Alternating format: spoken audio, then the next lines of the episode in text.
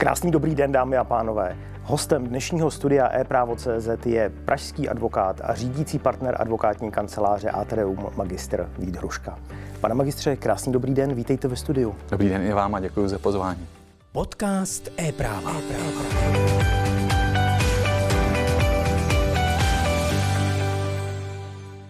Představte nám v pár větách vaši advokátní kancelář, prosím. Naše advokátní kancelář se zabývá nebo má zaměření primárně na biznisové právo, to znamená klientelů z oblasti malých a středních společností, zejména se zaměřením na právo digitální. Respektive tak já to nazývám, klienti rozumí docela dobře, co to je, ale samozřejmě žádný oficiální pojem to není. Co tím rozumím, jsou oblasti z cílové skupiny IT, e-commerce a marketingu a tím se samozřejmě prolínající ochrana osobních údajů. To jsou v dnešní době takové ty největší právní výzvy v tom digitálním prostředí? Na úrovni toho digitálního prostředí tak samozřejmě musíme řešit řadu výzev, zejména třeba co se týká právě toho marketingu a IT. Myslím si, že ochrana duševního vlastnictví je něco, co velmi rezonuje teďka společností, a to i právě s ohledem na přicházející a velmi rostoucí trend používání umělé inteligence. A takže to si myslím, že teďka právě ochrana duševního vlastnictví je téma, které společností poměrně rezonuje. Pak samozřejmě nové, respektive třeba měnící se předpisy, ať už jde o whistleblowing, který taky do jisté míry souvisí s tím online prostředím, nebo směrnice NIS a tak dále. To jsou zkrátka jaksi témata, která tou společností v dnešní době se prolínají. Ale z toho mého pohledu, co my vlastně nejvíc řešíme, tak je zejména ta ochrana duševního vlastnictví. Když si představím takovou tu vývojovou křivku každého, kdo podniká v IT prostředí nebo potřebuje ke svému životu IT služby, tak asi dřív nebo později přeroste z toho krabicového řešení hotových softwarů do nějakých řešení, které je potřeba upravit na míru. Vy jako právník, co byste poradil těm, kteří se chtějí vydat na tu cestu programátorských smluv nebo řešení na míru, jaká jsou ta nejčastější úskalí a na co si dát pozor? Primárně bych se zaměřil, takhle vždycky vycházíme z toho, co klient chce. Takže primárně bych se zamyslel, co vlastně s tím produktem, který teda pokud si nechávám tvořit, nebo pokud tvořím pro klienta, tak bych se zamyslel, co konkrétně se s tím produktem pak má dále dít. Vysvětlím. Jestli ten produkt chci dál prodávat nějakým dalším stranám, nějakým dalším subjektům, jako ten, co si ho kupuje. Jo? A nebo naopak jsem programátor, který tvoří pro svého klienta nějaký takovýhle jaksi customizovaný software, ale zároveň se s tím klientem dohodnu, že já, jako ten programátor nebo ta společnost, která programuje, respektive teda, která má programátory, kteří ten jaksi software programují, tak může ale to vytvořené řešení nabízet i dalším stranám. A třeba ten klient na tom pak může dál participovat. A to se samozřejmě pak odráží jak na ceně, tak i na těch ujednáních, která právě souvisejí s tím, jakým způsobem teda ten software může ta osoba dál používat a využívat. Takže primárně zamyslet se nad tím, jakým způsobem dál budu chtít s tím softwarem pracovat. Když jsem online podnikatel, a myslím si, že začátek letošního roku byl velmi ve znamení ochrany spotřebitele, na co všechno bych si měl dát pozor při tom svém IT podnikání, řekněme? Myslím teď v tuhle chvíli z hlediska ochrany toho spotřebitele. Ono samozřejmě těch oblastí, které já musím řešit, nejen vůči spotřebiteli, je celá řada. Vůči tomu spotřebiteli, tak tam v podstatě teda na začátku roku ano, rezonovala poměrně významně změna občanského zákoníku a zákona o ochraně spotřebitele. A vlastně tyhle dvou předpisů přinesly zvýšení ochrany právě toho spotřebitele, ať už se jedná o nastavení prezentace, bych tak řekl, ukazování slev, nebo nastavení dalších procesů. Já jako podnikatel, který teďka teda, pokud se budeme věnovat spíš teda e-shopům, protože v rámci toho IT se pak týká třeba digitálních smluv, jo, ale to vlastně je další oblast, který se věnujeme.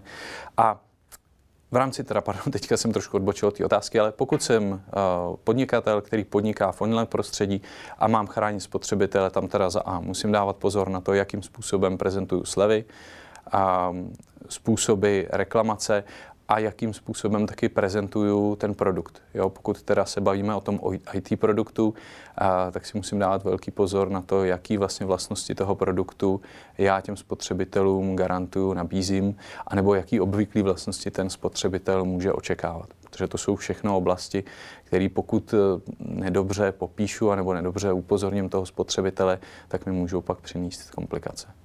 Mně teď napadá úplně spotřebitelská otázka. Vsuvka pro diváky, rozhovor natáčíme pár dní před Vánocemi. Když Vít Hruška šel nakupovat vánoční dárky na internetu, pokud už jste je stihli nakoupit. Stává se vám, že se nejdřív podíváte, jak to ten e-shop má upravené, jestli dodržuje vše, co dodržovat má, a pak teprve jdete nakupovat? No... Jako přiznávám, že ta profesionální jaksi deformace tam určitá je, takže já se dívám na obchodní podmínky a to, jak má ten e-shop nastavený. Zejména teda to jsou takový ty viditelný nastavení, jako například cookie lišta a tak, protože to je první, co na člověka vyskočí, tak to si vždycky říkám, aha, tak to jako když tady na mě vyskočí cookie lišta, která mě nutí ještě podstoupit další krok, někam se zase proklikávat a pak ještě odklikávat, že ne, oprávněný zájem opravdu nechci, tak to je zkrátka špatně. Takže ano, tohle to já jaksi koukám, ale že bych vyloženě šel po e-shopech a pročítal si jejich obchodní podmínky, tak to zase se přiznám, tak daleko teda to nesahá. Pojďme zpátky k právu. Vy jste nakousl nekalou soutěž, ochranu autorských práv. Dají se autorská práva vůbec pořádně chránit na internetu v tom objemu dat, která jsou a se kterými přicházíme do styku? Tak samozřejmě je to i o tom, jak ten podnik má nastavenou nějakou strategii ochrany svého duševního vlastnictví. To je něco, co si myslím, bych doporučil určitě každému, kdo v tom online prostředí nějak vystupuje a publikuje fotografie, články, typicky právě třeba e-shopy. My už jsme řešili řadu případů, kdy e-shop například zjistil, že nějaký jeho konkurent využívá třeba jeho fotografie nebo jeho texty. To jsme zase řešili u jedné dokonce teda průmyslové společnosti. Jo. Takže jaksi ta ochrana duševního vlastnictví je možná, ale je samozřejmě potřeba jí věnovat větší úsilí, protože máte naprostou pravdu v tom objemu dat, který dneska v tom prostoru jsou. To je zkrátka jako obtížné. Strategie duševního vlastnictví je termín, se kterým jsem se ještě nesetkal, musím říct. To je váš nápad, vaše know-how, nebo ne, na to existuje produkt? Na to existuje produkt, ale jako můj nápad to není. Vlastně, dejme tomu, tu strategii duševního vlastnictví může pomoct nastavit služba, kterou dotuje Evropská unie. Ta služba se jmenuje IP Scan, teď teda už vlastně není dotovaná, ale donedávna ještě dotovaná byla a od nového roku zhruba únor, březen, tak očekáváme zase další spuštění dotací. Aspoň teda tak nám to bylo prezentováno na snídani s předsedou úřadu průmyslového vlastnictví. A to je vlastně produkt, který prozkoumá veškeré duševní vlastnictví společnosti a pomůže identifikovat příležitosti, kde ta společnost může buď vydělat, anebo naopak, co může zlepšit v rámci té svojí ochrany. Uvedu to zase na příkladu, ať tady nemluvím jenom teoreticky. Máme softwarové společnosti, které třeba vyvíjí vlastní produkt. V rámci těch softwarových společností jsme řešili, jak ten vývoj produktu mají oni jaksi zafixovaný se svými programátory. No a tam jsme přišli na to, že ti programátoři třeba nemají dostatečně ošetřená ta práva, která právě by ta společnost potřebovala v rámci toho produktu dál pak jaksi mít. Jo. Nebo řešili jsme pro klienty ochranu jejich loga. Oni chtěli zkrátka mít, využívají svůj brand, využívají logo, ale přišli jsme na to, že třeba nemají vůbec žádné ujednání s tvůrcem toho loga, což zase do budoucna může jim přinášet nějaké potíže.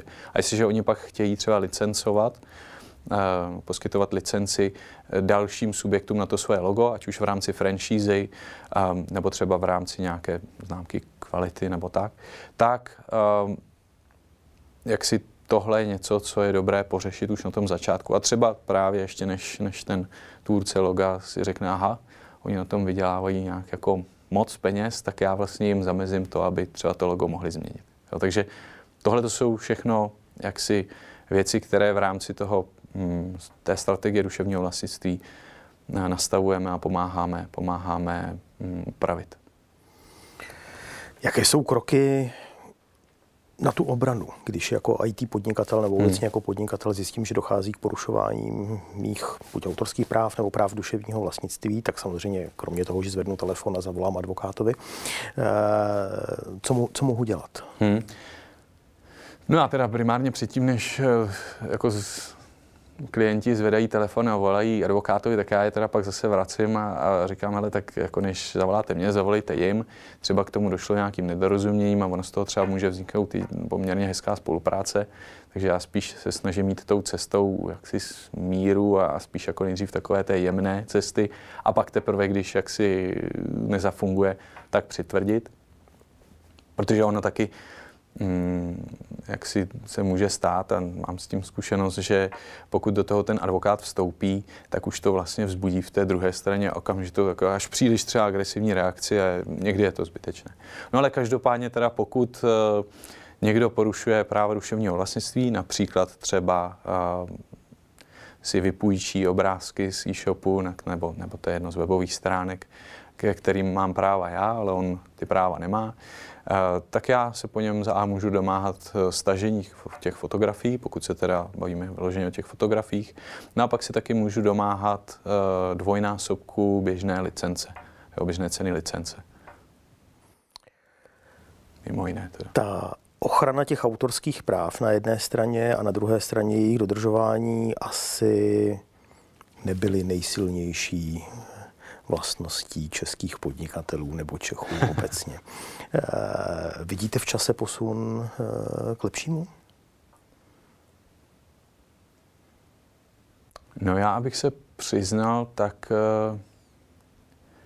jako co vnímám, tak je větší edukace těch podnikatelů, naopak teda v rámci snahy o ochranu těch svých práv. Jo. Nemyslím si, že by úplně klesal počet těch porušení, aspoň teda z mého pohledu, ale co vnímám, tak už se na mě obracejí klienti vyloženě, že chtějí ochrannou známku, vyloženě, že chtějí nějak řešit tu ochranu svého duševního vlastnictví. A to třeba, jako když si vzpomenu na své koncipientská léta, tak a nebo začátky v advokaci, tak to byly spíš jaksi velmi okrajové záležitosti a řešili je spíš jako už větší podnikatelé, kteří měli vidinu toho, že ten brand přeci jenom někam poroste a teprve potom si zařizovali ochrannou známku nebo další ochrany toho duševního vlastnictví. Dneska, jak to vnímám, tak často je to právě o tom, že oni chtějí tu společnost ochránit už na začátku a už na začátku vlastně tomu věnují pozornost. Takže nevím, jestli to není jenom nějaká moje teda čistě profesionální reformace zase, nebo nějaký zkreslený pohled, ale tohle mi přijde, že edukace toho trhu českého v tomhle směru se daří poměrně hezky zvyšovat. Stává se v praxi, když dojde ke zjištění porušení těch autorských práv, že ten klient přemýšlí o tom, kdo je porušil a podle toho se rozhodnu, jestli zakročím nebo nezakročím. Mířím tím tam, když dojde třeba k nevědomému porušení autorských práv ze strany velké korporace vůči nějakému malému podnikateli, jestli tam tyhle ty úvahy jsou relevantní nebo nejsou relevantní. No teď zrovna se mi stala taková situace, kdy klient, který má, řekněme tomu nějaké jako doplňky potravinové, tak mi volal, pane Hruško, tady prostě porušuje někdo naše práva, nazvali si produkt velmi podobně, jako ten produkt máme nazvaný my, mně se to nelíbí a oni jsou to takový potvory, já je nemám rád, vím, že prostě to dělají naschvál, takže pojďme do nich rovnou, nechci je kontaktovat, rovnou je vyzvěte vy. Ale pak jsou taky situace, kdy jsme právě takhle přišli na nějaká porušení autorských práv a zkrátka vyzvali jsme, nebo ten klient zavolal a na druhé straně se ozvala jako omluva, panika a jak si přijali okamžitá opatření, takže ten klient vlastně jenom tím, že už ta protistrana stáhla ty obrázky nebo texty, tak ho to jaksi sklidnilo. A spíš mám takový pocit, že než by se vyloženě chtěli soudit a něco se snažili teda získat, tak spíš se snaží jaksi jako dát najevo, že tudy cesta nevede a zamezit tomu porušování. Vy jste na začátku zmínil umělou inteligenci, koneckonců roku 2023 asi vejde do dějin jako přelomový rok, kdy AI vstoupila do našich životů. Jak nahlížíte na produkty, které vznikly činností umělé inteligence při vytěžování dat, která jsou chráněna autorským právem něčím? Já teda, abych se přiznal, tak jsem na jednu stranu fanoušek umělé inteligence, na druhou stranu z ní mám strach. Četl jsem řadu knih na tohle téma. A je to neuvěřitelně zajímavá oblast. Neuvěřitelně. A zároveň teda se s ní skrývá obrovské nebezpečí, které málo kdo si uvědomuje. No ale samozřejmě ta umělá inteligence se na něčem učí. A to jako na čem se učí, tak to v podstatě je poměrně, jak říkáte, to je takový kontroverzní, protože samozřejmě ta inteligence se učí i na datech, ke kterým vlastně někdo má autorská práva. Takže na druhou stranu, jak takovou skutečnost prokázat, to je jako nejen v českém, ale obecně v právním prostředí poměrně obtížné, ne-li až nereálné. Pojďme zpátky k tomu, co lze změřit, nebo o co se lze v právu opřít. A zajímalo by mě, jestli se nějak v čase mění regulace reklamy s masivním nárůstem, meziročním nárůstem objemu peněz investovaných do online reklamy. Mm-hmm. Vlastně změn nebo v tomhle prostředí, v téhle oblasti, abych tak řekl, tak, že by docházelo k nějakým významným změnám právních předpisů, to jsou spíš takové, jak si třeba teďka jsem četl, že by mělo dojít ke změně způsobu reklamy na zbraně, došlo historicky ke změnám v rámci, je to vždycky jaksi nějaká sektorová záležitost, jo? Ať už to jsou tabákové výrobky, respektive třeba takový ten nahřívaný tabák a tak. Tak to jsou oblasti, které se nějak jaksi vyskytují mimo, třeba dejme tomu ten zákon a pak teda ten zákonodárce si všimne, aha, tak to vlastně není úplně dobře, tak to nějak reguluje. Ale že by vyloženě jaksi s příchodem online prostředí, nebo respektive s nabývajícím významem online prostředí docházelo k významným změnám toho zákona, tak to úplně ne. On totiž sám o sobě už poměrně dobře stačí na pokrytí těch potřeb, které už teďka v podstatě jsou.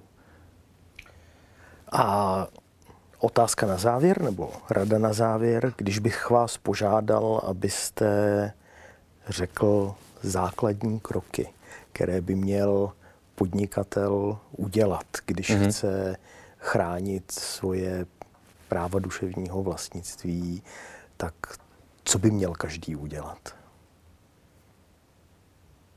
Tak, a pokud si teda vezmeme nějakou malou střední společnost, začínající podnikatel, který řeší takové ty běžné potřeby. To znamená, vytvoří si značku, kterou chce používat, má nějaký web, na kterém chce fungovat, má nějakého ajťáka, který mu pomáhá s tím webem a vůbec chodem společnosti a dejme tomu ještě něco na tom, zpracovává, dejme tomu nějaké informace svých zákazníků. Tak Půjdeme od toho začátku. Primárně bych teda doporučil zřídit si ochrannou známku, tak aby mu nikdo nemohl zasahovat do toho jeho brandu, tak aby mohl vlastně využívat tu svoji značku a velmi rychle tím mohl zabránit nějakým jaksi nepřátelským vstupům dalších produktů nebo dalších společností nebo značek, které by té jeho značce konkurovaly. To je jedna věc. Druhá věc, co se týká teda toho ajťáka, který mu pomáhá servisovat, tak určitě nastavit dobrá pravidla mlčenlivosti a zároveň teda pomoci vydefinovat produkty toho ajťáka, které mu ten IT specialista dodává a říct si, jak s nima dál chce pracovat. Takže nastavit si smlouvu s tím IT dodavatelem. A pak jsme se bavili teda o tom, že funguje v nějakém online prostředí, pokud jsou pro něj důležité otázky týkající se jeho obrázků, které dává na ten internet, tak jednou za čas si projít ve vyhledávači, jestli náhodou ty jeho obrázky někdo nepublikuje, nevyužívá na svých webech.